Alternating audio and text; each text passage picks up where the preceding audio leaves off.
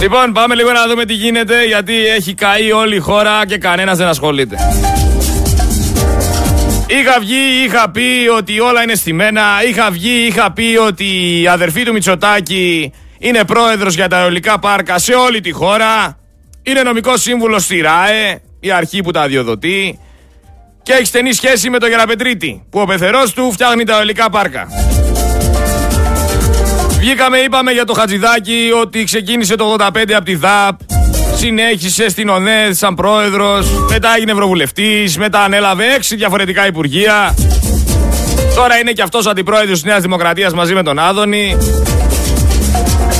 Και είναι και αυτός που ελέγχει σαν Υπουργός Οικονομικών το ΣΔΟΕ, το Σώμα Δίωξης Οικονομικού Εγκλήματος.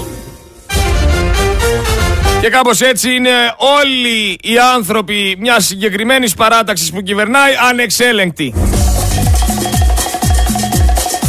Υπάρχει περίπτωση ένας φανατικός νεοδημοκράτης να βάλει στο σκαμνί νεοδημοκράτη, όχι; Ζούμε όμως στην Ελλάδα που το έθνος των Ελλήνων αγωνίζεται να σωθεί από το κράτος. Ζούμε στην Ελλάδα όπου καίγονται ολόκληρα νησιά και τα πετσωμένα κανάλια δεν αναφέρουν τίποτα. Έπρεπε να καούν ξενοδοχεία για να αρχίσουν να μιλάνε γι' αυτό. Φυσικά δεν θα ακούσετε πουθενά ότι τουρίστρια γέννησε πρόωρα από το άγχος σε παραλία Γεναδίου, στην παραλία Γεναδίου της Ρόδου. Δεν θα αναρωτηθεί κανένας από εσάς εκεί πέρα έξω ποια είναι η ρίζα του προβλήματος. Αν και εμείς ήδη ξέρουμε ποια είναι η ρίζα του προβλήματος. Είναι όλοι αυτοί οι ανεύθυνοι κλέφτες που επιλέξατε να κυβερνάνε αυτόν τον τόπο. Δεν είναι δύσκολο. Θα ξεκινήσουμε σήμερα με τη λύση και μετά θα προχωρήσουμε σε όλα τα προβλήματα. Για να μπορέσεις να αντιμετωπίσεις ένα κακό χρειάζεται σχέδιο, χρειάζεται οργάνωση. Πρέπει να υπάρχουν προτεραιότητες. Βήμα-βήμα από την αρχή. Και όχι με τσαπατσουλιές. Θα έπρεπε να έχει όλη η χώρα δίκτυο πυροσβεστικών κρουνών. Δεν ξέρω αν κανένας από εσάς εκεί πέρα έξω ξέρει τι είναι κρουνός. Αν πάτε στο εξωτερικό θα δείτε τι είναι ο κρουνός.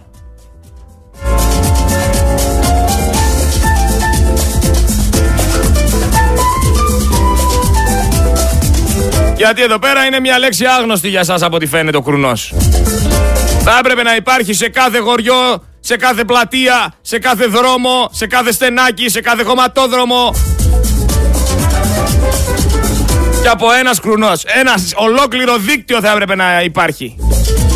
Να μπορώ εγώ να πάω να κουμπώσω πάνω τη μάνικα και να αρχίσω να σβήνω τη φωτιά και να μην χρειάζεται να περιμένω το αεροπλάνο, ούτε το ελικόπτερο, ούτε την υδροφόρα, ούτε κανέναν. Όσο λοιπόν δεν υπάρχει οργάνωση και σχέδιο, τα ίδια και τα ίδια κάθε χρόνο. Με άχρηστα σχέδια, με άχρηστα έργα για τα μάτια του κόσμου, να κάτι αναπλάσεις μιας πλατείας, όχι θα φτιάξουμε το δρόμο, όχι θα κλείσουμε τη λακκούβα, δεν σώζεται έτσι η Ελλάδα βρε. Μίζα στη μίζα, φτάνει με τις μίζες, φτάνει με τους κλέφτες μωρέ, φτάνει, δεν αντέχουμε άλλο. Μια άλλη είδηση είναι ότι το ελάβει της Ρόδου το οποίο αποτελούσε μοναδικό ευρωπαϊκό θησαυρό βιοπικιλότητας πλέον έχει εξαφανιστεί. Ήταν που ήταν είδος προς εξαφάνιση, πλέον δεν υπάρχει πουθενά, δεν υπάρχει περίπτωση να γυρίσει πίσω ούτε στους θάμνους, ούτε στα δεντράκια, αν φυτευτούν εκεί οι δεντράκια, ούτε πουθενά. Πάει, το χάσαμε, δεν το εκτιμήσαμε, γεια σας. Ξέρετε, έβλεπα ένα ντοκιμαντέρ για τις φωτιές στη Ρόδο, ένα μίνι ντοκιμαντέρ. Στο οποίο εμφανίστηκε μια τουρίστρια και έλεγε το τι ακριβώς έζησε. Αυτό έγινε τώρα πριν μία μέρα. Έλεγε η γυναίκα τι ακριβώς έζησε. Λέει ξαφνικά λέει είδαμε καπνό εκεί που ήμασταν στο ξενοδοχείο μας στη Ρόδο που κλείσαμε με πάρα πολύ καλές τιμές, πάρα πολύ ακριβές τιμές. Είμαστε στο ξενοδοχείο λέει βλέπουμε καπνό στο βουνό. Τρία παιδιά έχει αυτή. Με τον άντρα της ήρθε διακοπές στη Ρόδο, έκανε το λάθος. Ρωτήσαμε λέει εκεί στο ξενοδοχείο, μας είπανε όλα καλά, μην ανησυχείτε. Δεν υπάρχει κάποιο πρόβλημα, άμα υπάρξει κάποιο πρόβλημα θα σας ενημερώσουμε. Συνέχιζε, λέει ο καπνός, γινόταν πιο πυκνός και πήραμε τηλέφωνο στην Τούι. Και η Τούι μας είπε το ίδιο πράγμα. Ακούστε. Πήρανε στην Τούι για να ενημερωθούν τι γίνεται στη Ρόδο. Άλλο αυτό. Όλα καλά τους λένε και από εκεί. Ε, σιγά σιγά λέει, άρχισα να βλέπω λέει τη φωτιά. Το βουνό δίπλα από το ξενοδοχείο και εγώ ήταν. Αρχίζαμε λέει από μόνοι μας να μαζεύουμε τα πράγματά μας, να είμαστε έτοιμοι σε περίπτωση που. Σε περίπτωση που ήρθαμε σε ένα ανεύθυνο κράτος που δεν ξέρει τι του γίνεται. Σε κάποια βάση λέει ενώ όλα καλά άρχισαν να βαράνε σιρήνες. Και εμφανίστηκε λέει από το πουθενά ένας υπάλληλος του ξενοδοχείου και άρχισε να μας λέει γρήγορα γρήγορα πάμε ξεκινήστε και εγώμαστε. Κάτσε ρε λέει αφού όλα καλά μας λέγατε πριν 10 λεπτά τώρα σιρήνες βαράνε τι να κάνουμε. Πάλι καλά λέει είχαμε μαζέψει τα πράγματά μας.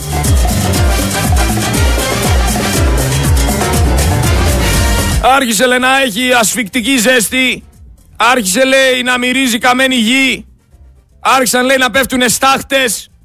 Και ξαφνικά λέει εκεί που είμαστε με τις βαλίτσες μας όλοι οι άνθρωποι στο προάβλιο πέφτει το ρεύμα. Και ενώ μπαινοβγαίναμε σε ένα χώρο με κλιματιστικό δεν υπήρχε ούτε air condition μετά. Ούτε ανεμιστήρας δεν δούλευε λέει, δεν είχε ρεύμα.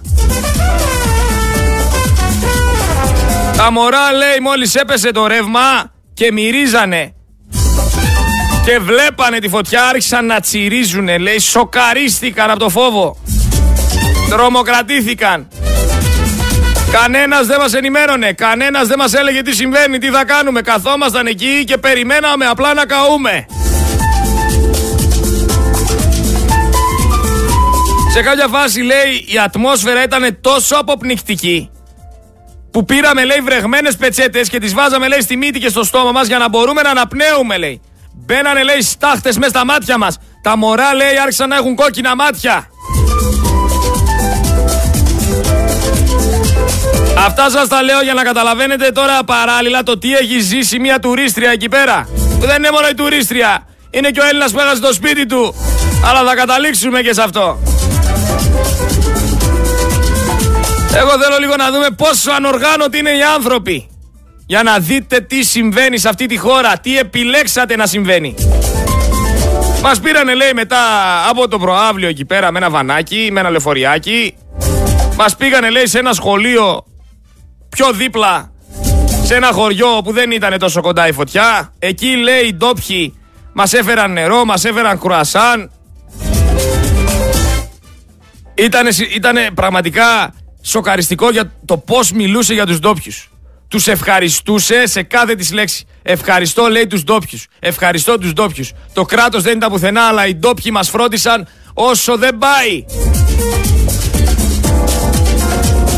Εκεί λέει καθόμασταν στο σχολείο μέσα με τα παιδιά, με τον άντρα, ήταν και άλλοι άνθρωποι και άλλοι τουρίστες και άλλοι Έλληνες και δεν ξέραμε τι κάνουμε εκεί. Πού πάμε. Ξεκινήσαμε λέει από την Αγγλία να πάμε για διακοπές στη Ρόδο και βρεθήκαμε σε ένα σχολείο και δεν ξέραμε τι θα γίνει.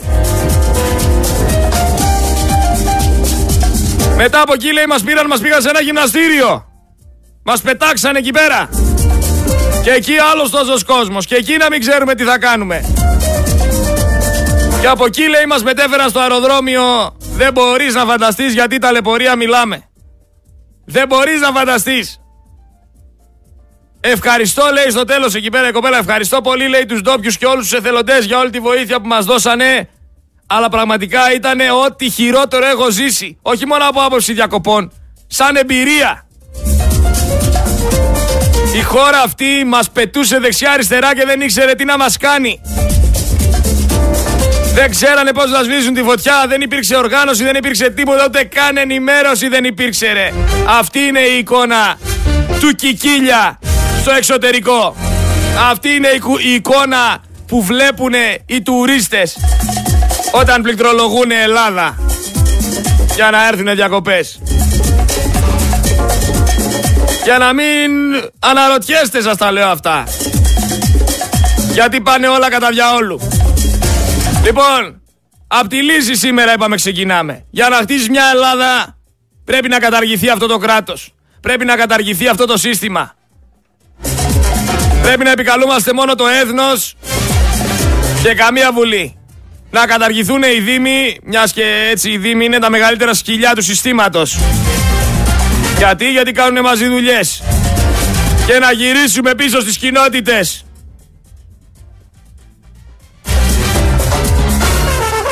Αγαπάμε τη γειτονιά μας, να αγαπάμε τον τόπο μας, να αγαπάμε τη χώρα μας, να αγαπάμε όλοι μαζί όσα έχουμε. Πρέπει μια Ελλάδα, γιατί αναφέρθηκαν, αναφέρθηκαν και άλλα πράγματα. Πράγματα τα οποία δεν θα ακούσετε σε καμία τηλεόραση ξαναλέω.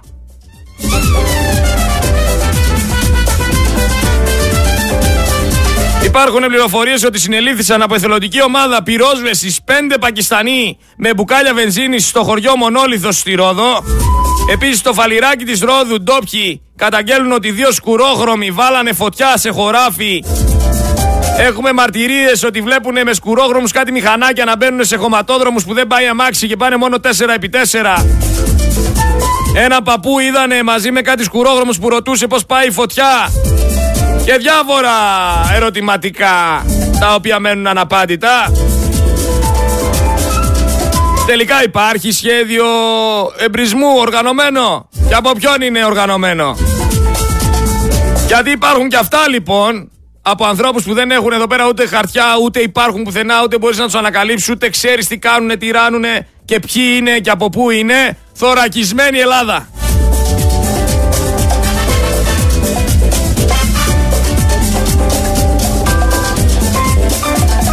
Να κλείσουνε ρε, να έχονται μόνο οι νόμιμοι. Τέλος.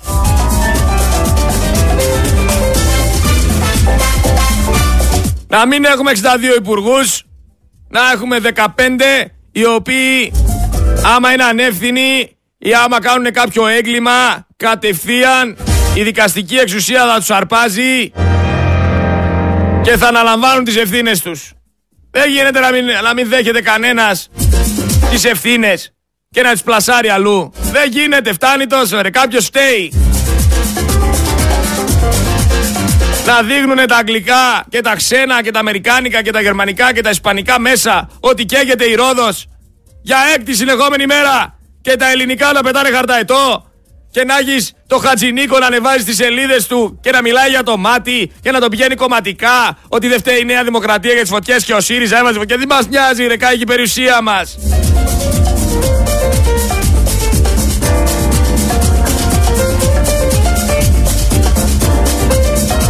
Αυτό επιλέξατε όμως.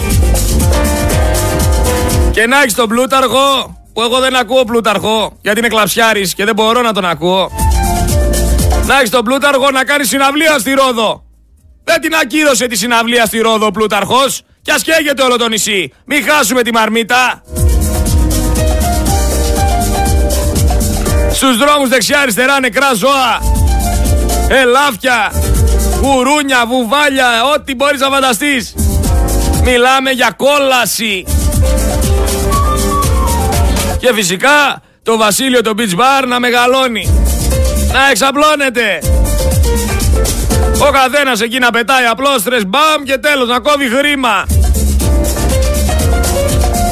Μόνιμες κατασκευές παντού. Ξύλινα γρεβάτια, καναπέδες, στρώματα, τραπέζια, ναργιλέδες.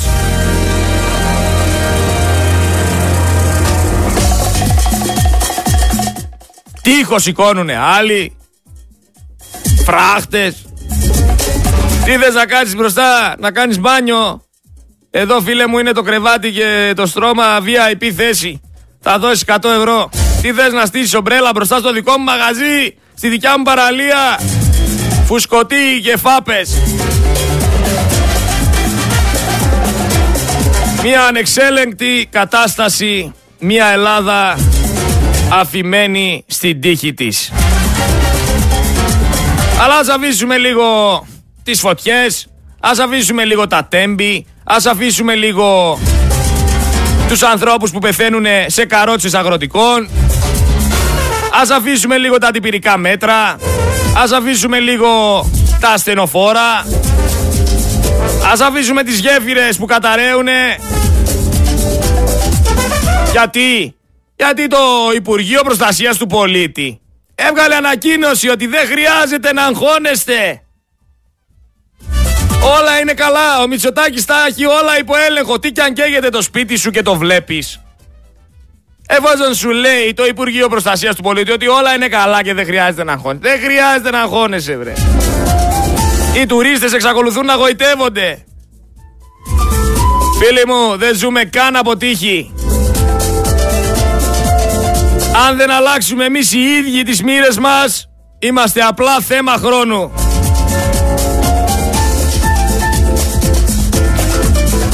Στο διακοπτό πήρε φωτιά, στο Αίγιο και δεν κλείσανε, δεν ανοίξανε καν τα διόδια ρε. 3.30 πληρώσανε οι άνθρωποι για να φύγουν να σωθούνε.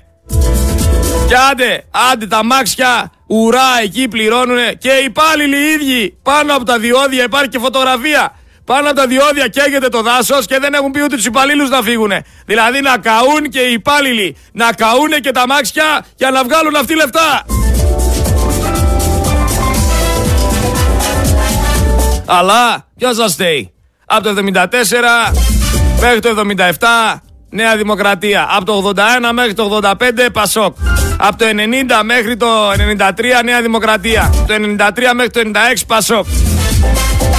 Από το 96 μέχρι το 2000 Πασόκ. 2004 Νέα Δημοκρατία. 2007 Νέα Δημοκρατία.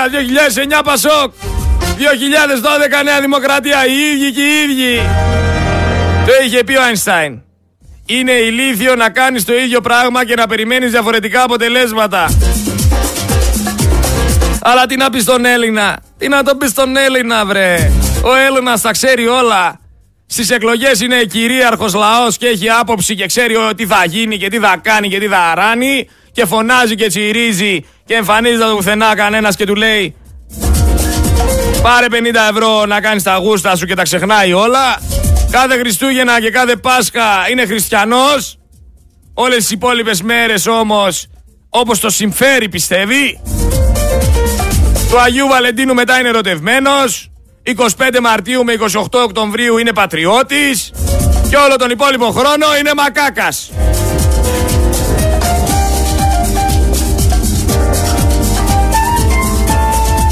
Ποιος σας λέει Ποιος σας λέει που ο Μητσοτάκης είναι βουλευτής 19 χρόνια και πρωθυπουργός 4 χρόνια και πάει για 8. Ποιος σας λέει που ο πατέρας του ήταν 60 χρόνια ε, βουλευτής και πρωθυπουργός άλλα 3. Ποιος σας λέει που η αδερφή του είναι 34 ε, χρόνια στη Βουλή; Ποιος, εγώ σας θέω. Εσείς τους βγάζετε βρε. Πήγαν με πήρανε ραφάλ. Ένα ραφάλ ισοδυναμεί με 7 καναντέρ νέου τύπου με δύο νοσοκομεία, με 30 κλίνες εντατικής, με 45 οχήματα ΕΚΑΒ, με 8 σχολεία, με 10 γυροκομεία, με 2 γέφυρες Ρίο Αντιρίο, με 22 πάρκα εξοπλισμένα με κούνιες, με 26 δόοι γεμάτες με εφοριακούς, με 41 κατασκηνώσεις του δημοσίου και κάη στρατιωτικά, με 80 εκκλησίες και νεκροταφεία βρε.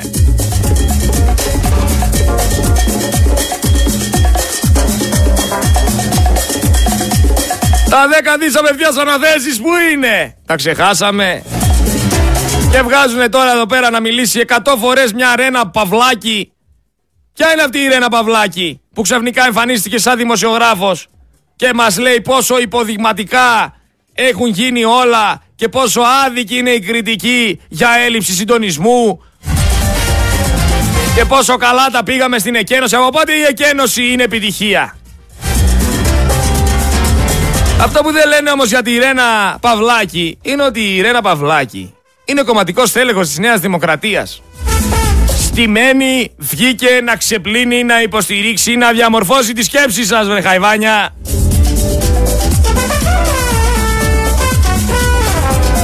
Να πούμε ευχαριστώ και τις αμέτρητες ΜΚΟ στην Ελλάδα που σβήσανε τις φωτιές, που βοήθησαν τον κόσμο.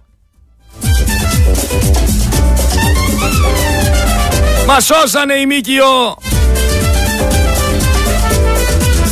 Δεν φτάνει όμως μόνο το διόδιο και το κτέλ ρόδου 5.50 χρέωνε για να μπορέσεις να φύγεις από τη φωτιά. Θα πληρώσεις 5.50. Σιγά μη σε βοηθήσει κανένας χωρίς χρήμα. Και από εκεί θα τα αρπάξουνε, από όπου βρούνε. Αυτός είναι ο καπιταλισμός. Αυτό είναι το σύστημά του. Θα σου πουλήσει εισιτήριο προσωρινής απόδρασης από την κόλαση στην οποία σε έριξε.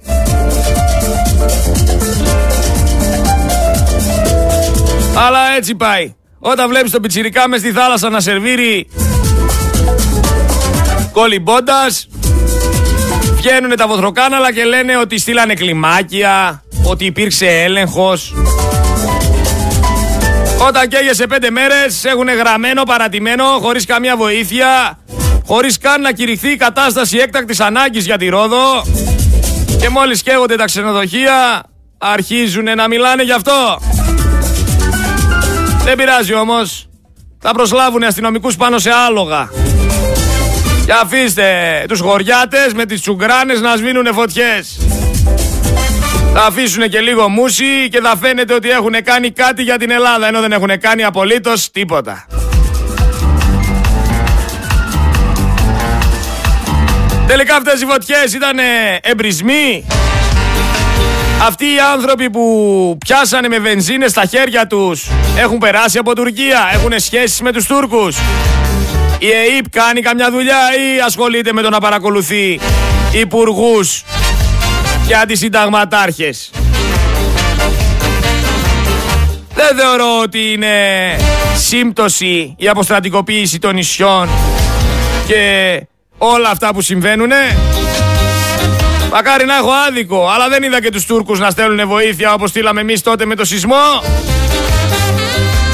Μήπως είναι σχέδιο του ΝΑΤΟ; Μήπως κάπως έτσι αύριο μεθαύριο θα αποδείξουν σε όλους και θα βγουν να πούνε ότι ξέρετε κάτι. Η Ελλάδα είναι ανίκανη να ελέγξει τη Ρόδο. Η Ελλάδα την άφησε τη Ρόδο να καεί. Η Ελλάδα φταίει που εξαφανίστηκαν τα ελάφια. Η Ελλάδα φταίει που όντως φταίει η Ελλάδα.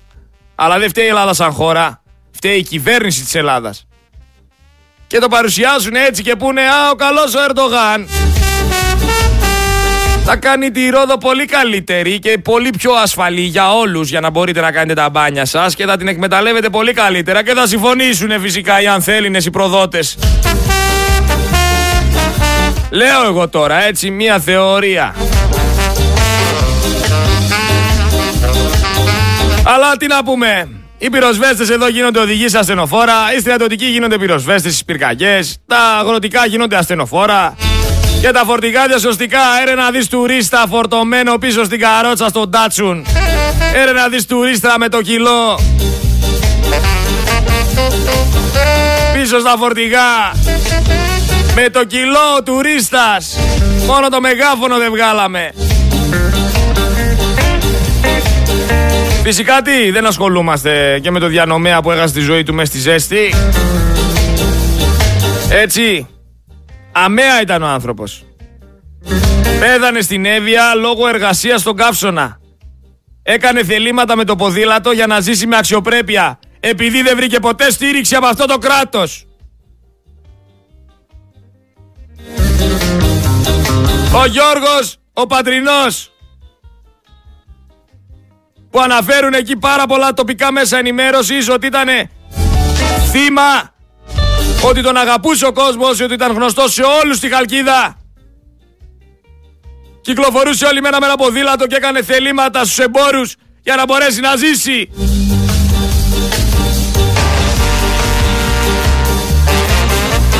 Τέτοια πρόβατα είστε όμως. 41% τους δώσατε και καλά να πάθετε ρε.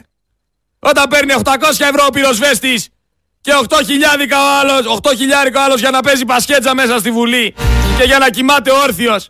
Δεν θυμάσαι το φίλι που κοιμόταν όρθιος και δεν ήταν ο μόνος. Και ο κάθε φίλης. Και ο κάθε Άδωνης. Και ο κάθε Μητσοτάκης. 800 ευρώ μισθό πυροσβέστης. 8 χιλιάρικα όλοι αυτοί. Και όταν σας λέω εγώ ότι σας κλέβουν τη ζωή και εσείς κάθετε από το, από το σπίτι σας στους καναπέδες σας και τους βρίζετε και παράλληλα τους ψηφίζετε Έρχεσαι και μου λες μετά εσύ φταίς. Γιατί, γιατί σου λέω την αλήθεια. Για τη γέφυρα δεν θα αρχίσω να συζητάω για Ρωμά. Όποιος κάτσει, όποιος κάτσει να μου πει ότι οι Ρωμά βγάζανε σίδερα από τη γέφυρα. Και γι' αυτό έπεσε η γέφυρα, θα γίνουμε εδώ πέρα από δύο χωριά χωριάτες. Πρέπει να είσαι τελείως φελός για να μπορέσεις να πιστέψεις ότι έβγαζε ο άλλος από τον πετό σίδερα. Η γέφυρα έπεσε γιατί δεν υπήρξε ποτέ συντήρηση. Γιατί στην Ελλάδα κάνουν μια γέφυρα και δεν πάει ποτέ κανένας ξανά να την ελέγξει. Είναι καλά η γέφυρα, ρε. Ε, είναι, έχει στατικότητα. Μήπως υπήρξε φθορά; Ποτέ κανένας. Κάνουμε μια γέφυρα και όσο αντέξει όταν πέσει δεν την ξαναφτιάξουμε, μωρέ. Άμα την ξαναφτιάξουμε. Γιατί εκεί λαγκαδά άσυρο έπεσε εκεί πέρα η γέφυρα έχει δύο χρόνια και δεν την έχουν φτιάξει. Και σιγά τη γέφυρα, ρε. Σιγά τη γέφυρα. Τι ήτανε μωρέ, άλλο ταχματζίδης, γεια σας. Κατέβηκε για βουλευτής και παρετήθηκε από δήμαρχος. Παρετήθηκε από δήμαρχος ο άλλος, έφυγε τους παράτησε στο Λακαδά.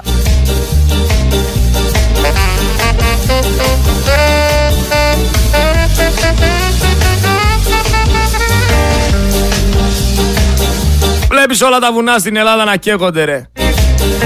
Περιοχές τις οποίες δεν θα ξαναδείς ποτέ. Θα είναι μόνο στάχτη και κάρβουνο. Ένα ολόκληρο νησί και γότανε ρε. Ένα παρθένο δάσος που αγαπήθηκε. Δεν υπάρχει πια. Μιλάμε για μία από τις ναυαρχίδες της τόσο ανερμάτιστης τουριστικής βιομηχανίας της χώρας. Να καίγεται και να διασύρεται η Ελλάδα στα διεθνή μέσα και κανένας να μην κάνει τίποτα. Τώρα θα με πεις κάθε μέρα καίγονται οι Έλληνες στα σούπερ μάρκετ τις ψημές. Τώρα καίγονται και κυριολεκτικά. Και όλα αυτά τα σπίτια, όσοι δεν τα είχαν ασφαλισμένα, τι θα κάνουνε, θα πάρουν αποζημίωση ή θα βγει κονδύλι για τους πυρόπληκτους από το Μητσοτάκι. Και πότε θα βγει και πότε θα πάρουν τα λεφτά τους; Άμα άλλος είναι 80 χρονών, τι θα κάνει, να περιμένει 10 χρόνια να τον δώσει ο Μητσοτάκης 5 χιλιάρικα να φτιάξει τι βρε. Ένα σπίτι που κάει και ολοκληρωτικά. Και ποιος μου λέει εμένα ότι όλα αυτά τα σπίτια δεν θα μείνουν ανεκμετάλλευτα.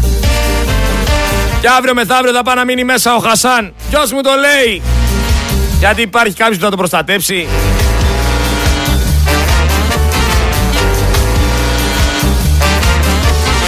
Αλλά έτσι είναι. Με σηκωμένα μανίκια, με αξίριστα μουσια, έτοιμοι να αρπάξουν τα σπιτάκια. Με τα λευκά τους τα πουκαμισάκια. Το παίζουνε σωτήρες και στην ουσία είναι ίενες.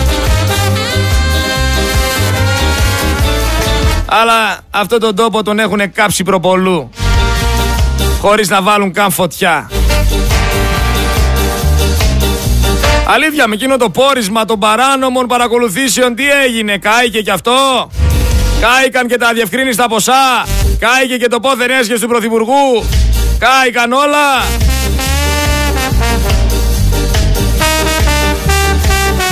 Τι γίνεται; Θα υπάρξει κάποια αντίδραση.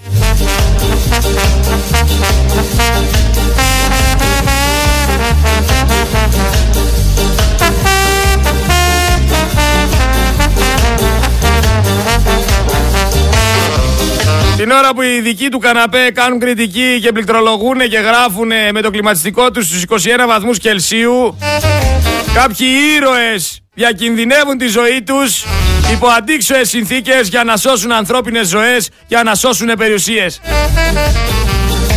Απεριόριστο σεβασμός στους πυροσβέστες και σε όλους τους εθελοντές και σε όλους τους ανθρώπους που αυτή τη στιγμή δίνουν μάχη. Στεκόμαστε δίπλα τους με κάθε τρόπο και περιμένουμε ένα κάλεσμα για να μπορέσουμε και εμείς να βοηθήσουμε.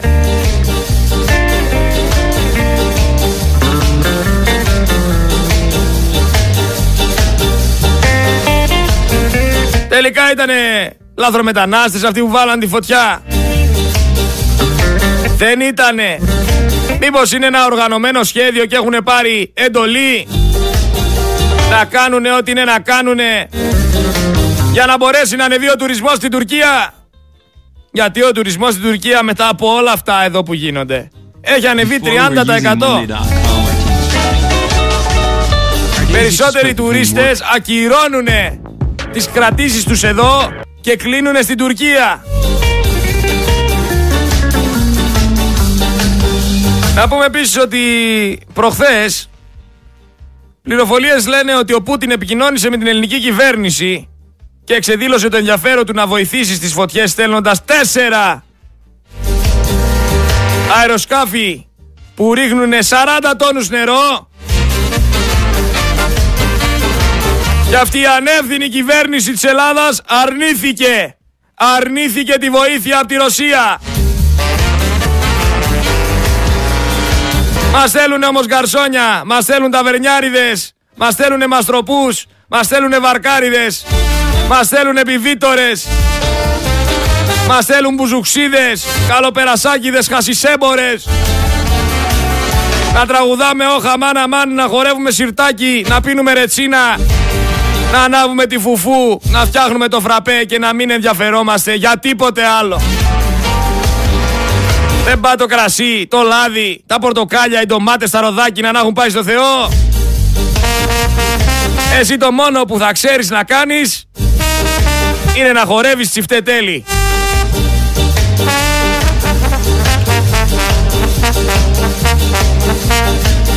Τόσα χρόνια δεν καίγεται η Ελλάδα τα καλοκαίρια ρε. Δεν πλημμυρίζουν ολόκληρες πόλεις και περιοχές με τις πρώτες μπόρες και αποκλείονται ολόκληρα χωριά γιατί έχει 30 και 50 εκατοστά χιόνι. Και εσύ συνεχίζεις τόσα χρόνια να μην ενδιαφέρεσαι για τίποτα και να ψηφίζεις τα ίδια λαμόγια. Ίδια κομπόστα. Τόσα χρόνια εύχεστε και προσεύχεστε να πάνε όλα καλά. Και να τελειώσει το κακό σε τέτοιες περιπτώσεις. Δεν έχετε ακούσει ποτέ τη λέξη πρόληψη. Δεν έχετε ακούσει ποτέ τη λέξη μέτρα, σχέδιο, οργάνωση. Αλλά όταν πλησιάζουν οι εκλογές έχει συνηθίσει να τσεπώνεις τις υποσχέσεις, να τσεπώνεις μετρητά, να δέχεσαι διορισμούς και να τα ξεχνάς όλα. Γι' αυτό μη μου γράφεις στα social media, στα μέσα αποβλάκωσης, pray for Ρόδος και με βάζεις εικόνα προφίλ με τη Ρόδο.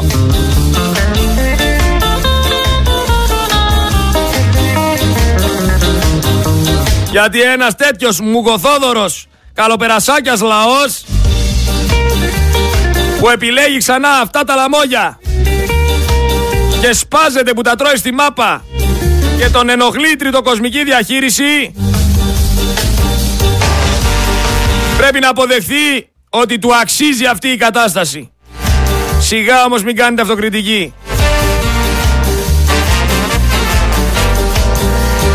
Μετά κάτι άλλο. Αστυνομικοί λέει της ομάδας Δίας διώχνουν με βία πολίτες και εθελοντές που επιχειρούν στα χωριά τους να βοηθήσουν τον τόπο να μην καεί, να αποτρέψουν να καεί η περιουσία τους. Τους διώχνουνε με το ζόρι και αυτοί στο κόλπο. Αλλά βλέπεις ο τουρισμός δεν είναι μόνο beach bar, ο τουρισμός δεν είναι μόνο κοκτέιλ, όπως το έχετε στο μυαλό σας. Ξέρετε πόσα δις είναι η ελληνική βιομηχανία τουρισμού; Όλο αυτό είναι μια εισβολή. Είναι ένας οικονομικός πόλεμος της Τουρκίας. Με το δικό της τρόπο μας κλέβει ό,τι πιο πολύτιμο έχουμε. Μας κλέβει τον τουρισμό. Δεν χρειάζεται πόλεμος. Με ντουφέκια και με τόξα και με... και με άρματα. Οικονομικός πόλεμος. Η Ελλάδα φτωχοποιείται και ο Μητσοτάκης και ο Βορύδης χορεύουν μακαρένα. Ε, και ο Βορύδης βίντεο υπάρχει. Η Ελλάδα καίγεται και ο Βορύδης χορεύει στη δισκοτέκ να θυμηθεί τα νιάτα του. Ε, μα βέβαια χορεύει. Αφού έκλεισε και άλλα τέσσερα χρόνια συμβόλαιο να παίρνει κάθε μήνα 10 και 15 χιλιάρικα. Δεν θα χορέψει.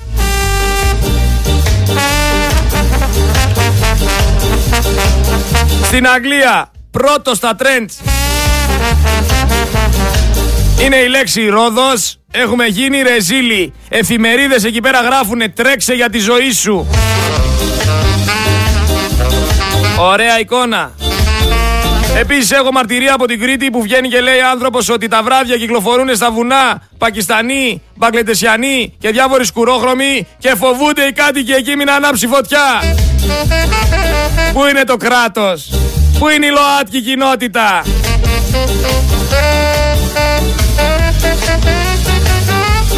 Δηλαδή θα έπρεπε να ευχόμαστε να έχει παντρευτεί η κόρη κάποιου που έχει εργοστάσιο με καναντέρ το Γεραπετρίτη. Μπας και μπορέσει να γίνει καμιά μπίζνα και έχουμε κανένα αεροπλανάκι παραπάνω. Στην Κέρκυρα κενώνονται 15 περιοχές.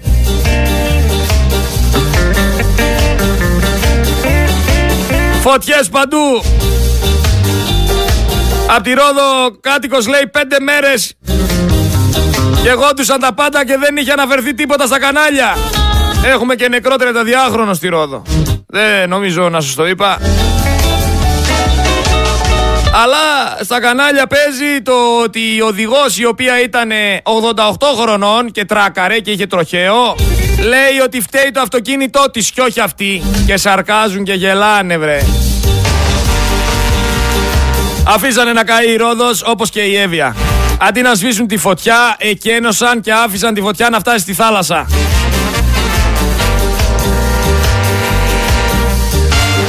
Αντί να λέμε για τη μεγαλύτερη καταστροφή που έχει υπάρξει στη Ρόδα αυτή τη στιγμή, μας ταΐζουνε αυτοί όλη μέρα ότι κατάφεραν τη μεγαλύτερη εκένωση πληθυσμού.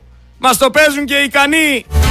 Ρε πέφτουνε γέφυρες, καίγεται η Ελλάδα, συγκρούονται τρένα, παίρνουνε φωτιά λεωφορεία αν κινήσει, φτώχεια παντού, ακρίβεια παντού. Και εσείς μου λέτε τολμηρά και σταθερά με τον κούλι μας μπροστά. Ε, άντε παρατήστε με ήσυχο μωρέ. Πριν από ένα μήνα φωνάζατε και χαιρόσασταν και τσιρίζατε και λέγατε όλη η Ελλάδα είναι μπλε και σήμερα όλη η Ελλάδα είναι κάρβουνο. Ποιος σας στέει. Όλη η Ελλάδα είναι μαύρη. Αυτή η υπέροχη χώρα που αν φυσήξει θα καείς, που αν βρέξει θα πνιγείς, που αν χιονίσει θα αποκλειστείς και στα ενδιάμεσα όλων αυτών παλεύεις να επιβιώσεις με ένα μισθό πείνας. Ιστορικά όμως δεν φταίει ο Μητσοτάκης. Ο Μητσοτάκης είναι απλά καντέμις. Σε αυτόν έτυχε ο μεγαλύτερος χιονιάς μέρα μεσημέρι. Σε αυτόν έτυχε ο μεγαλύτερος καύσωνας. Σε αυτόν η μεγαλύτερη εκένωση, η μεγαλύτερη νίκη. Αλλά ξέρω εγώ τι φταίει. Ξέρω εγώ τι φταίει, ότι σας έφταιγε και πριν τις εκλογές. Αυτά που σας μπλαζάρανε φταίνε.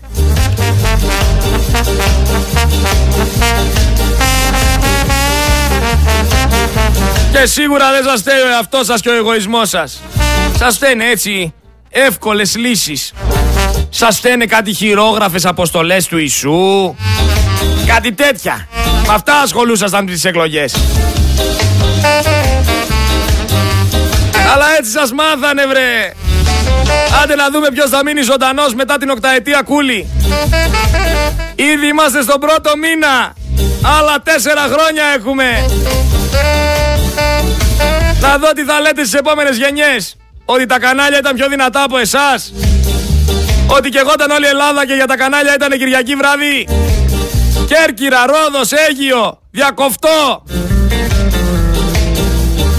Θα έπρεπε να βρισκόμαστε σε κατάσταση έκτακτης ανάγκης. Ένα έγκλημα συντελείται από άκρη σε άκρη σε όλη τη χώρα. Περιοχές Natura να καίγονται. Κανένας να μην κάνει τίποτα. Να βρίζεις, να καταργέσαι, να οικετεύεις, να ζητάς βοήθεια. Να κάνεις εκκλήσεις. Το σπίτι σου, η περιουσία σου, το χωριό σου, η πόλη σου, στο έλεος της φωτιάς. Και κανένας δεν μπορεί να σε βοηθήσει. Ξέρεις γιατί; Γιατί κυβερνάνε ανίκανοι. Γιατί στον καπιταλισμό δεν υπάρχουν οι λέξεις άνθρωπος, φύση, ζώα. Υπάρχει μόνο η λέξη κέρδος.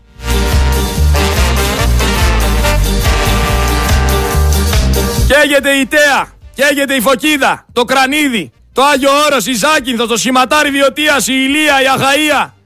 Καίγεται το σπίτι μας, Κάψανε το μεγαλύτερο ρε και αρχαιότερο ελαιόνα των Βαλκανίων στην Άμφισα. Ένα εκατομμύριο τριακόσιες χιλιάδες ελαιόδεντρα που η χρονολογία τους χανότανε στα βάθη των αιώνων κάηκε και τα κανάλια δεν μιλήσανε. Δέχθηκε στην υποδούλωση, δέχθηκε στη μάσκα, δέχθηκε στο θανατηφόρο εμβόλιο, δέχθηκε στη βενζίνη, δέχθηκε στο κάψιμο των δασών, δέχθηκε σε όλους αυτούς τους λαθροεισβολείς. Δέχεσαι ακόμα το ρεύμα στα ύψη και την εσχροκέρδεια. Δέχθηκες να στέλνεις μηνύματα βρε για να πας βόλτα. Σε άγνωστο αριθμό έστελνες. Δέχεσαι τις ανεμογεννήτριες, δέχεσαι τις πλημμύρες, δέχεσαι τα χιόνια. Δέχεσαι να μην πάρεις αποζημίωση όταν σου καίνε αυτοί οι ίδιοι το σπίτι. Δέχεσαι την πείνα. Δέχεσαι τα πάντα. Βρεφελέ, βρε χαλβά έξω, επειδή σε κούρδισαν και ζήσαν σαν υβρίδιο. Και το Σεπτέμβριο θα πας να τους ξαναψηφίσεις τον Οκτώβριο.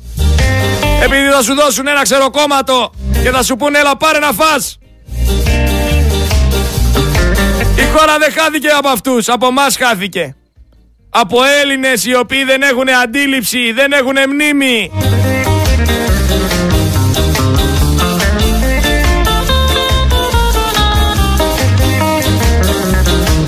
Δεν θα το δεις όμως στα κανάλια, το ότι στις παραλίες, στις ξαπλώστρες κοιμούνται τώρα τουρίστες.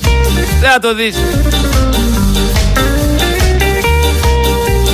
Μέσα στην πανδημία ρε ψηφίστηκε ο νόμος 4685 του 2020 που καταργεί γενικά την προστασία των περιοχών Natura.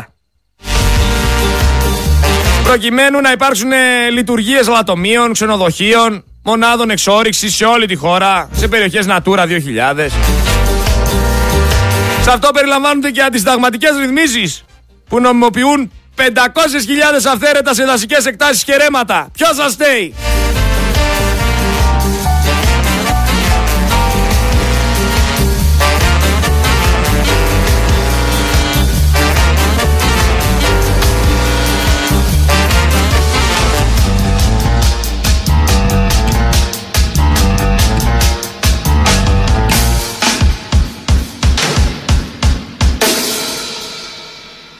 Χρόνια περάσανε. Δύο ολόκληρα χρόνια.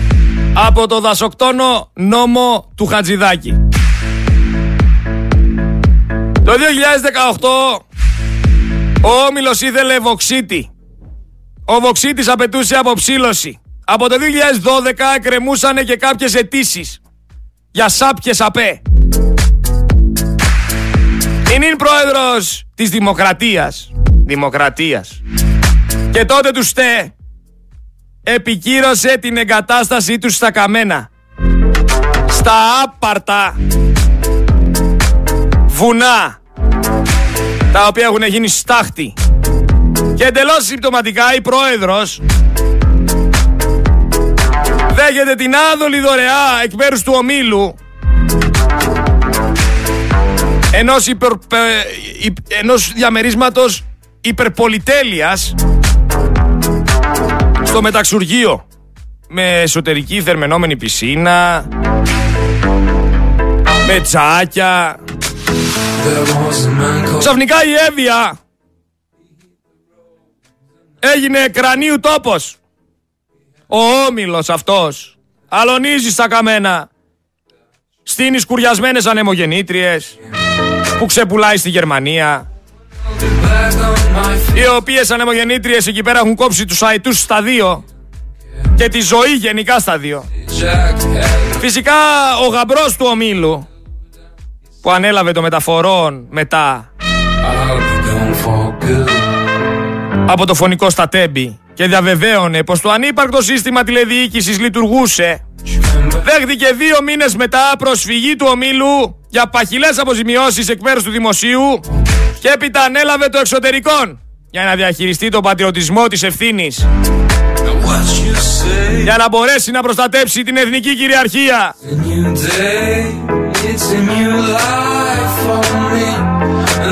Και τώρα ξαφνικά ο ουρανός μπουκώνει από στάχτη.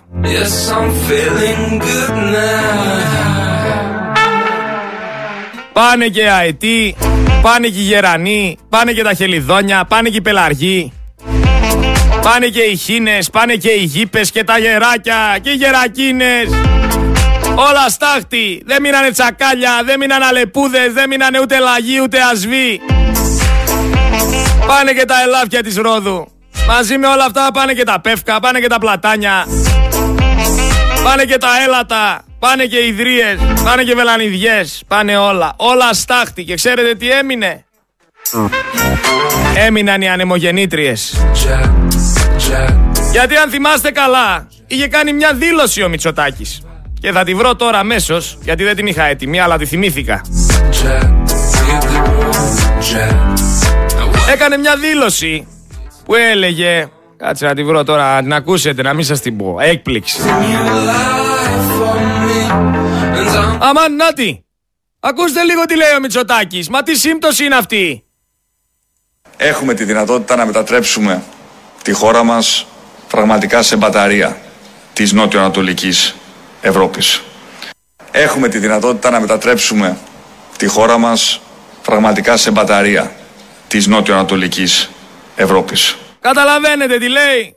Ο άνθρωπος θέλει να μετατρέψει την Ελλάδα σε μπαταρία της νότιο-ανατολικής Ευρώπης. Και αυτό κάνει. Πάρκα φωτοβολταϊκών, ανεμογεννήτριες. Άφησε και μουσιο γελίος.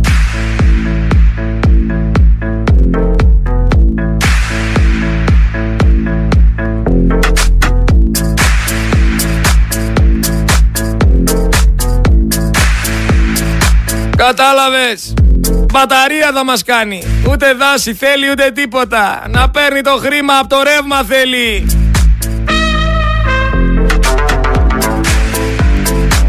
Κι όλα τα άλλα έρχονται δεύτερα. Δεν τους νοιάζουν ούτε τα σπίτια σας. Ούτε η περιουσία σας, ούτε καν οι ζωές σας. Και το έχουν αποδείξει. Φυσικά υπάρχουν ακόμα νεοδημοκράτες που λένε Α, όλη η Ευρώπη δίνει συγχαρητήρια στο Μητσοτάκι, είναι ο καλύτερος. Για να ακούσουμε εδώ κάποιες δηλώσεις. Ένα καναντέρ και μετά σταματήσανε τα πάντα. Αφού ήρθε το σκοτάδι, σταματήσανε τα πάντα. Θα έπρεπε να ντρέπονται και θα, πρέπει, θα, θα πρέπει να παραιτηθούν από τον πρώτο μέχρι τον τελευταίο. Εξηγήστε μου λίγο για την πορεία της φωτιάς. Κατέβηκε από η πορεία, η, πορεία, η πορεία της φωτιάς ήταν πολύ μακριά από εμάς. Η οργάνωση, η οργάνωση από του εθελοντέ ήταν άψογη. Η πυροσβεστική έκανε ό,τι μπορούσε, αλλά τα πράγματα ήταν ανεξέλεκτα. Δεν υπήρχε, δεν υπήρχε συντονισμός, δεν υπήρχαν ε, μηχανήματα, δεν υπήρχαν ελικόπτερα, δεν υπήρχαν τίποτα. Η φωτιά έσβησε στη θάλασσα στην ουσία, γι' αυτό και απομακρύνθηκε. Στη θάλασσα έσβησε και ο κόσμος έσβησε, έτρεχε να σωθεί. Ο κόσμος έτρεχε να σωθεί μαζί με τα παιδιά του. Εσείς ήσασταν μαζί με την οικογένεια εδώ; Μαζί με την οικογένεια, εμείς προλάβαμε και φύγαμε. Και πήραμε όλη την οικογένεια στη, στη θάλασσα. Όπως και όλους τους τουρίστες, ε, φιλοξενήσαμε στα σπίτια μας. Εμείς οι ίδιοι ξένους, ε, Πολωνούς, Γερμανούς, γιατί δεν υπήρχε ούτε κέντρο φιλοξενίας, μία οργανωσιακή όλο, όλο, όλο το σύστημα δρομάει. Θα έπρεπε να ντρέπονται όλοι αυτοί που κυβερνάνε. Είναι πολύ συγκινητικό που πήρατε ανθρώπους και τους φιλοξενήσατε. Και, και έχει, πολύ, έχει πολύ κόσμο, έχει πολύ κόσμο που έχει πάει σε σπίτια του κόσμο και τον τάισε και τον κίνησε για την ανοργανωσιά. Τα παιδιά και μόνο πάνω στα τσιμέντα και στους δρόμους. Θα έπρεπε να τρέπονται όλοι τους. Να πανετηθείτε τώρα όλοι σας. Όλοι σας. Πρώτος πρώτος εσύ κουλή. Μα έχεις καταστρέψει όλους. Μίλτο υπάρχει οργή και αγανάκτηση. Μίλτο υπάρχει οργή και αγανάκτηση να τον κλείσουμε τον κύριο. Μόλις μιλάει για τον κούλι κόψιμο. Αμέσως, μη μιλήσει. Έχουμε μετά και αυτή την οχλοβοή το, του διαδικτύου που στέλνουν μηνύματα οι άλλοι ανώνυμα και λένε Α, τι λες, τι κάνεις, τι ράνεις, τι είναι αυτά που κάνεις. Και εσείς τι κάνετε ρε μεγάλοι. Τι κάνετε εσείς βρε υπερσπουδαίοι; Άντε εγώ είμαι ένας τρελός εδώ που κελαϊδάει. Εσείς τι κάνετε; Εσείς τι κάνετε; Σχολιάζετε. Μπράβο ρε. Σώσατε την Ελλάδα. Συγχαρητήρια. Λοιπόν, Κέρκυρα, εκτός ελέγχου η φωτιά. Κάριστος το ίδιο. Ρόδος, Αίγιο, Διακοπτό. Ο κακός χαμός. Ένα καινούριο πολεμικό ραφάλ θέλω να πω ότι κοστίζει 90 εκατομμύρια ευρώ.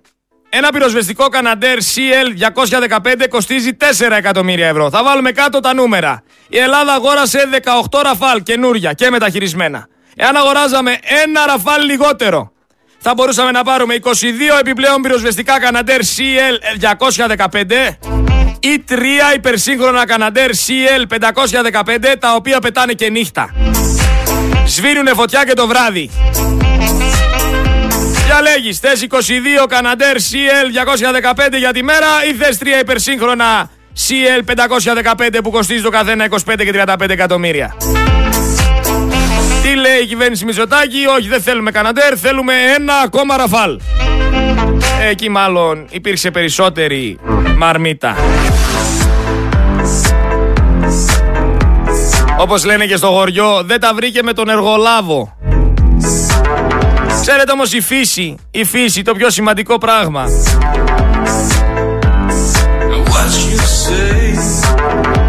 Η φύση δεν είναι τιμωρός. Αυτή καθορίζει τα βήματα, όχι εμείς. Η φύση δεν εκδικείται. Η φύση απλά συνεχίζει το δρόμο της. Η φύση απλά είναι εδώ και ήταν πολύ πιο πριν από εμάς. Τη φύση δεν μπορείς να την νικήσεις. Αλλά μπορείς να πάρεις μέτρα και να αποφύγεις τέτοιες καταστάσεις. Ο μόνος που θα χάσει από όλο αυτό είναι η ανθρωπότητα, κανένας άλλος. Και να πω ότι δεν το έχετε ξαναπάθει, κάθε χρόνο το παθαίνετε. Εδώ δεν μιλάμε όμως για, για κλιματική αλλαγή. Εδώ μιλάμε για εγκληματική αλλαγή. Πολιτική εγκληματική αλλαγή.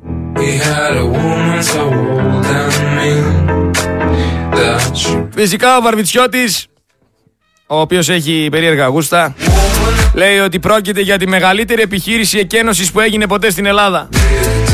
Άσε μας βρε φίλε τώρα να πούμε τα μίλκο σου για τις ιστορίες σου τώρα. Σε παρακαλώ μη με κάνεις να λέω πολλά.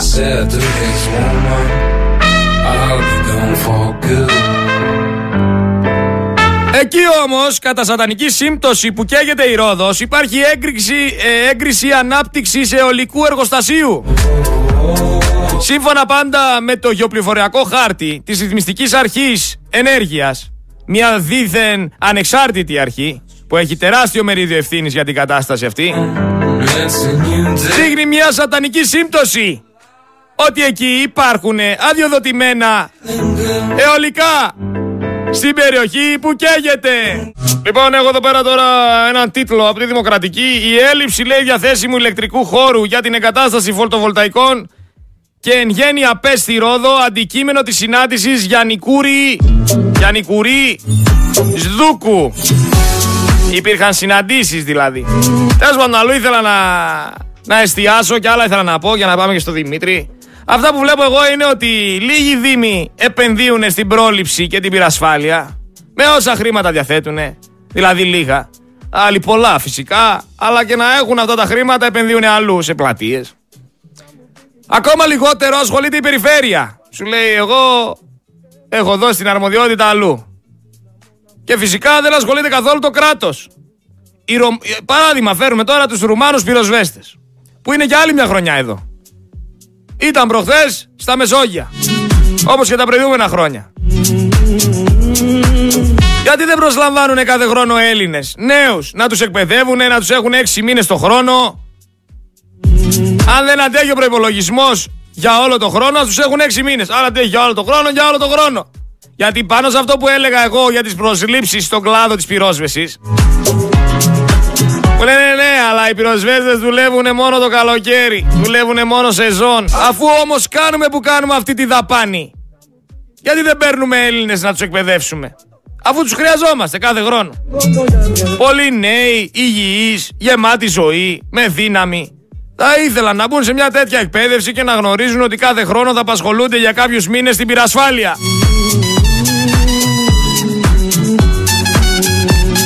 Πότε επιτέλους θα ανασυσταθεί αυτή η πυροσβεστική υπηρεσία των δασαρχείων. Πόσα χρόνια αυτή η έλλειψη μαστίζει τη χώρα και την αφήνει κάθε καλοκαίρι στο έλεος των πυρκαγιών. Τι στέλνουμε δηλαδή στις φωτιές για να καταλάβω; Ανεκπαίδευτους νεαρούς οι οποίοι είναι αστυνομικοί. Τους στέλνουμε σε δασικές περιοχές που δεν ξέρουν πώς κόβεται η φωτιά, που δεν ξέρουν να αντιμετωπίσουν τη φωτιά, ο αστυνομικός, καλός ή κακός, έχει μάθει άλλα πράγματα να κάνει. Έχει μάθει να πίνει καφέ. Εντάξει, όχι. Έχει μάθει να καταπολεμάει την εγκληματικότητα. Δεν ξέρει να σβήνει φωτιές. Πώς θα το κάνουμε, είναι και επικίνδυνο αυτό που κάνουν δηλαδή. Που στέλνουν κόσμο σε περιοχές που δεν ξέρουν τι να κάνουν. Φωτιά δεν είναι όπως μας έδινε η τηλεόραση με ένα μπουκαλάκι σβήνω τη φωτιά. Φωτιά για να σβήσει θέλει σχέδιο. Πρέπει να ξέρεις. Και φυσικά πρέπει να ξέρεις και να προσέχεις που μπαίνεις. Γιατί τα δάση είναι περίεργα. Αν φυσήξει κόντρα ένας άνεμος, μπορεί να κλειστείς μέσα. Θα αναλάβει μετά κανένας την ευθύνη, ή θα μιλάμε για άλλο ένα σταθμάρχη. Επίσης, πότε επιτέλους θα καταλάβουν ότι στις έκτακτες ανάγκες οι Δήμοι και οι Περιφέρειες κάνουν υποχρεωτικά και έκτακτες δαπάνες; Όπως γεύματα πυροσβεστών, εμφιαλωμένα νερά, φιλοξενία στρατού και πάει λέγοντας. Γιατί υπάρχει αυτό το ηλίθιο νομικό πλαίσιο που το εκπονούν πάντα αυτοί οι άνθρωποι των γραφείων που ποτέ δεν γνωρίζουν ότι στις πυρκαγιές και στις πλημμύρες κάνει η μάνα το παιδί και το παιδί τη μάνα και πρέπει άμεσα να παρέμβουν οι δήμοι και οι περιφέρειες με τις ανάλογες δαπάνες για να βοηθήσουν τον κόσμο. Δεν γίνεται να καίγεται το σύμπαν και να μου λες ότι δεν είναι αρμοδιότητά σου. Και όταν υπερχιλίζει το ποτάμι να τρέχεις να σώσεις το αυθαίρετο. Και όσους είναι μέσα, γιατί σε είπε ο υπουργός έτσι. Δεν μπορείς να λες στον κόσμο καείτε ή πνιγείτε. Κανονικά θα έπρεπε αμέσως μηχανήματα να πηγαίνουν να δημιουργούν αντιπυρικές ζώνες που έπρεπε ήδη να υπάρχουν. Φυσικά δεν θα το έχεις προβλέψει αυτό στον προϋπολογισμό. Διότι δεν είσαι μάντης. Λογικό είναι να μην ξέρεις πόσες φωτιές θα υπάρξουν, πόσες πλημμύρες και πόσα χιόνια μέρα μεσημέρι. Ο Έλληνας όμως σκέφτεται μόνο πώς θα βγάλει χρήμα, πώς θα κλέψει, πώς θα κάνει, πώς θα ράνει. Δεν σκέφτεται να φτιάξει, δεν, δεν σκέφτεται να οργανώσει, δεν σκέφτεται να είναι έτοιμος. Γι' αυτό και φτάσαμε εδώ που φτάσαμε. Πότε επιτέλους λοιπόν το ελληνικό κράτος θα σταματήσει να επιτρέπει στους δημάρχους και στους προέδρους να κάνουν απευθείας αναθέσεις για να φτιάξουν πέργολες και παγκάκια και θα τους δώσει αυτό το δικαίωμα για να μπορούν να σώσουν κόσμο και κοσμάκι. Δεν τις θέλουμε ρε τις πλατείες στην προκειμένη φάση. Δεν τα θέλουμε τα καινούργια παγκάκια. Δεν τις θέλουμε τις καινούργιες τις πέργολες. Έχουμε άλλα προβλήματα. Δεν έχουμε καθαρό νερό. Δεν έχουμε καν νερό. Δεν έχουμε σωστά μέτρα πυρόσβεσης. Δεν έχουμε σύστημα υγείας. Δεν έχουμε πολλά πράγματα. Τι να το κάνω το παγκάκι; Να πάω να ξαπλώσω πάνω να σωθώ από τη φωτιά. Ή να γίνω καλά;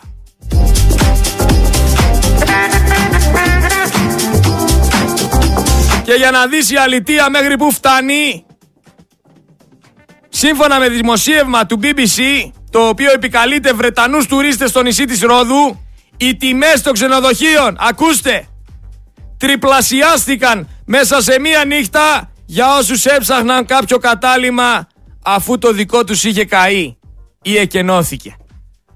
Δηλαδή τι κάναν τα υπόλοιπα ξενοδοχεία, μιας και κάηκαν; Είπανε θα ανεβάσουμε τιμές, ώστε ο τουρίστας να μην μπορεί να κλείνει έτσι εύκολα ένα δωμάτιο να μείνει επειδή το άλλο του το ξενοδοχείο κάηκε. Θα χτυπήσουμε κεφάλι. Θα πατήσουμε πάνω τους. Αυτό είπανε. Όπως βλέπετε το αόρατο χέρι της αγοράς έκανε πάλι το θαύμα του. Και πιάνει από το λαιμό όσους έχουν ανάγκη και βρίσκονται σε απόγνωση. Φυσικά η πραγματικότητα είναι ότι αργά ή γρήγορα ο τουρισμός θα ψοφήσει. Γιατί υπάρχουν κατσαπλιάδες και αυτοί οι ξενοδοχοκατσαπλιάδες δεν ξέρουν να δουλεύουν και δεν είναι καν άνθρωποι.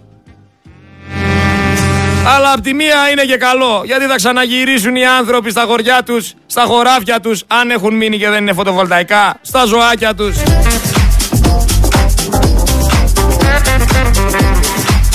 Οι ντόπιοι ήταν καλοί λέει με τους τουρίστες, βοήθησαν και αξίζουν το ευχαριστώ και οι εθελοντές. Και αυτό αποδεικνύει ότι μόνο ο άνθρωπος θα σώσει τον άνθρωπο. Επιχειρηματίες, εφοπλιστές, καπιταλιστές, πολιτικοί δεν ενδιαφέρονται. Λειτουργούν σαν τις ακρίδες, ό,τι φάνε. Έλληνας βγήκε μίλησε σε ραδιόφωνο των Times για τη φωτιά στη Ρόδο και ανέφερε ότι στην Ελλάδα πρακτικά δεν υπάρχει δασοπυρόσβεση από το 1998. Και τον ρώτησε εκεί πέρα σοκαρισμένος ο παρουσιαστής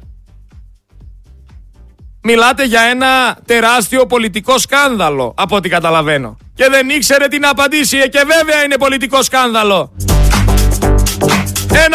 δις δώσανε πέρσι για τις φωτιές. Πού πήγαν τα 1,7 δις; Σας λέω ότι το πιο εξελιγμένο αεροπλάνο CL, Canadair CL 515 που σβήνει φωτιά και τη νύχτα κάνει 25 εκατομμύρια. Αυτοί μας λένε ότι δώσαν 1,7 δις. Κάτσε να σου πω τώρα.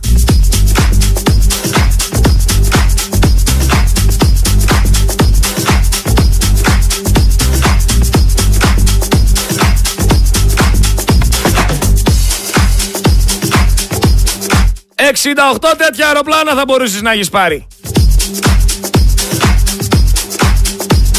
68 αεροπλάνα Καναντέρ ολοκένουρια CL 515 που σβήνουνε φωτιά και τη νύχτα θα μπορούσες να έχεις πάρει. Τα δώσανε τα λεφτά. Πού πήγαν τα λεφτά; Ας βγει κάποιος να μας ενημερώσει τι αγοράσανε πέρσι με 1,7 δις. Ένας. Μπορεί ένας να μου απαντήσει σε αυτό; Τα μηνύματα στο Viber 6907 483 484 ή στην προσωπική μου σελίδα στο Facebook. Σερέτης Γρηγόριος Ψυχολόγος. Πείτε μου, πού δώσανε 1,7 δις πέρσι; Τι πήρανε; Γιατί εγώ σας λέω ότι με αυτά τα λεφτά παίρνεις 68 καναντέρ ολοκένουργια που ζήνουν φωτιά το βράδυ. Άμα βρει κάποιος την απάντηση, έλα να μου τρυπήσει τη μύτη.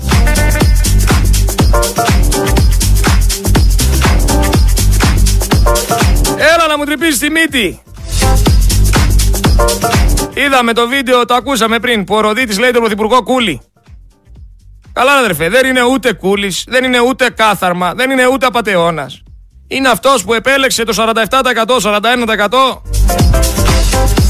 να κυβερνήσει. Και βγαίνουν οι υποστηρικτές του και περηφανεύονται και λένε ότι είναι ο καλύτερος. Αυτός είναι. Ευτυχώς που θα μπορούν τώρα στο εξής να ψηφίζουν και χωρίς περιορισμούς οι Έλληνες του εξωτερικού, μιας και το ψηφίσανε 220 βουλευτές.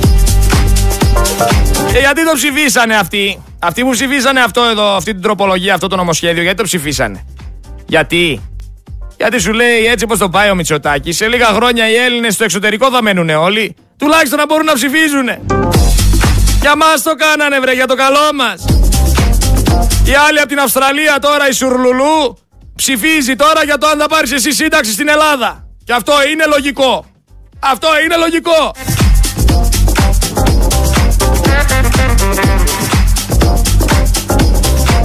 Δεν ήταν μόνο η φωτιά στο μάτι. Και θα σας εξηγήσω τώρα γιατί ο Μητσοτάκης λειτουργεί όπως λειτουργεί. Μιλάτε όλοι για το μάτι, λες και δεν έχει προηγηθεί άλλη φωτιά. Ας πούμε η ηλία δεν κάηκε. Η διαφορά ξέρετε ποια είναι; Ότι κανένας ποτέ δεν χρησιμοποίησε μια τραγωδία όσο καλά τη χρησιμοποίησε ο Μητσοτάκης. Ποτέ κανένας, κανένας δεν πάτησε σε πτώματα τόσο χιδέα όσο αυτός. Ούτε αριστερός, ούτε πασόκος, ούτε καν νεοδημοκράτης. Είναι ο μόνος που εκμεταλλεύτηκε μια τραγωδία τόσο πολύ.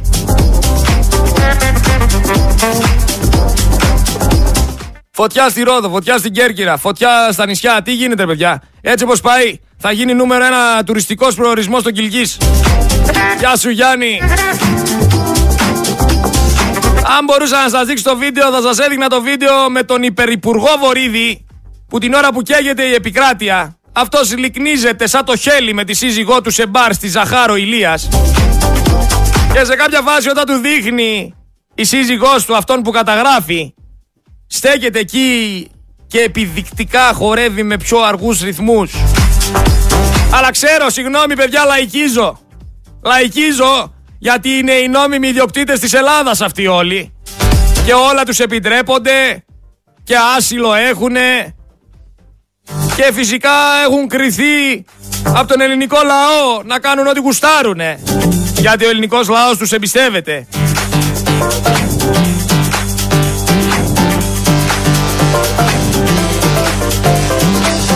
Φυσικά έχεις το Μητσοτάκι να χασκογελάει αξίριστος.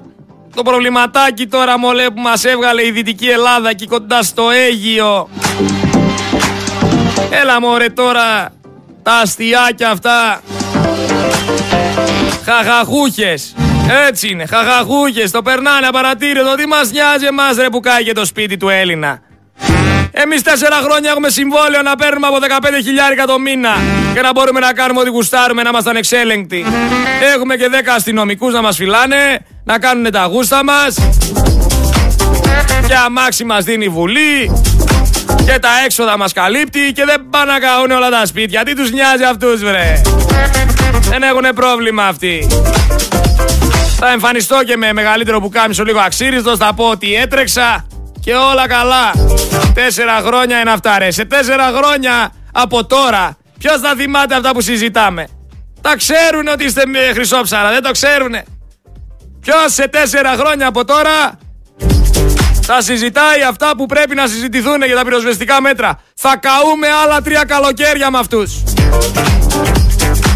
Τι να πω, απογοήτευση, όσο και να φωνάζω, όσο και να λέω πράγματα, κολλημένα μυαλά θα υπάρχουν και δεν πρόκειται να αλλάξει αυτό αν δεν καταλάβεις ότι είσαι εγωιστής αν δεν καταλάβεις ότι δεν μπορείς να κάνεις αυτοκριτική, αν δεν καταλάβεις ότι πρέπει να αφήσεις πίσω τον εγωισμό σου και να κοιτάξεις το καλό της Ελλάδας για να έχουν μέλλον τα παιδιά ή τα εγγόνια σου.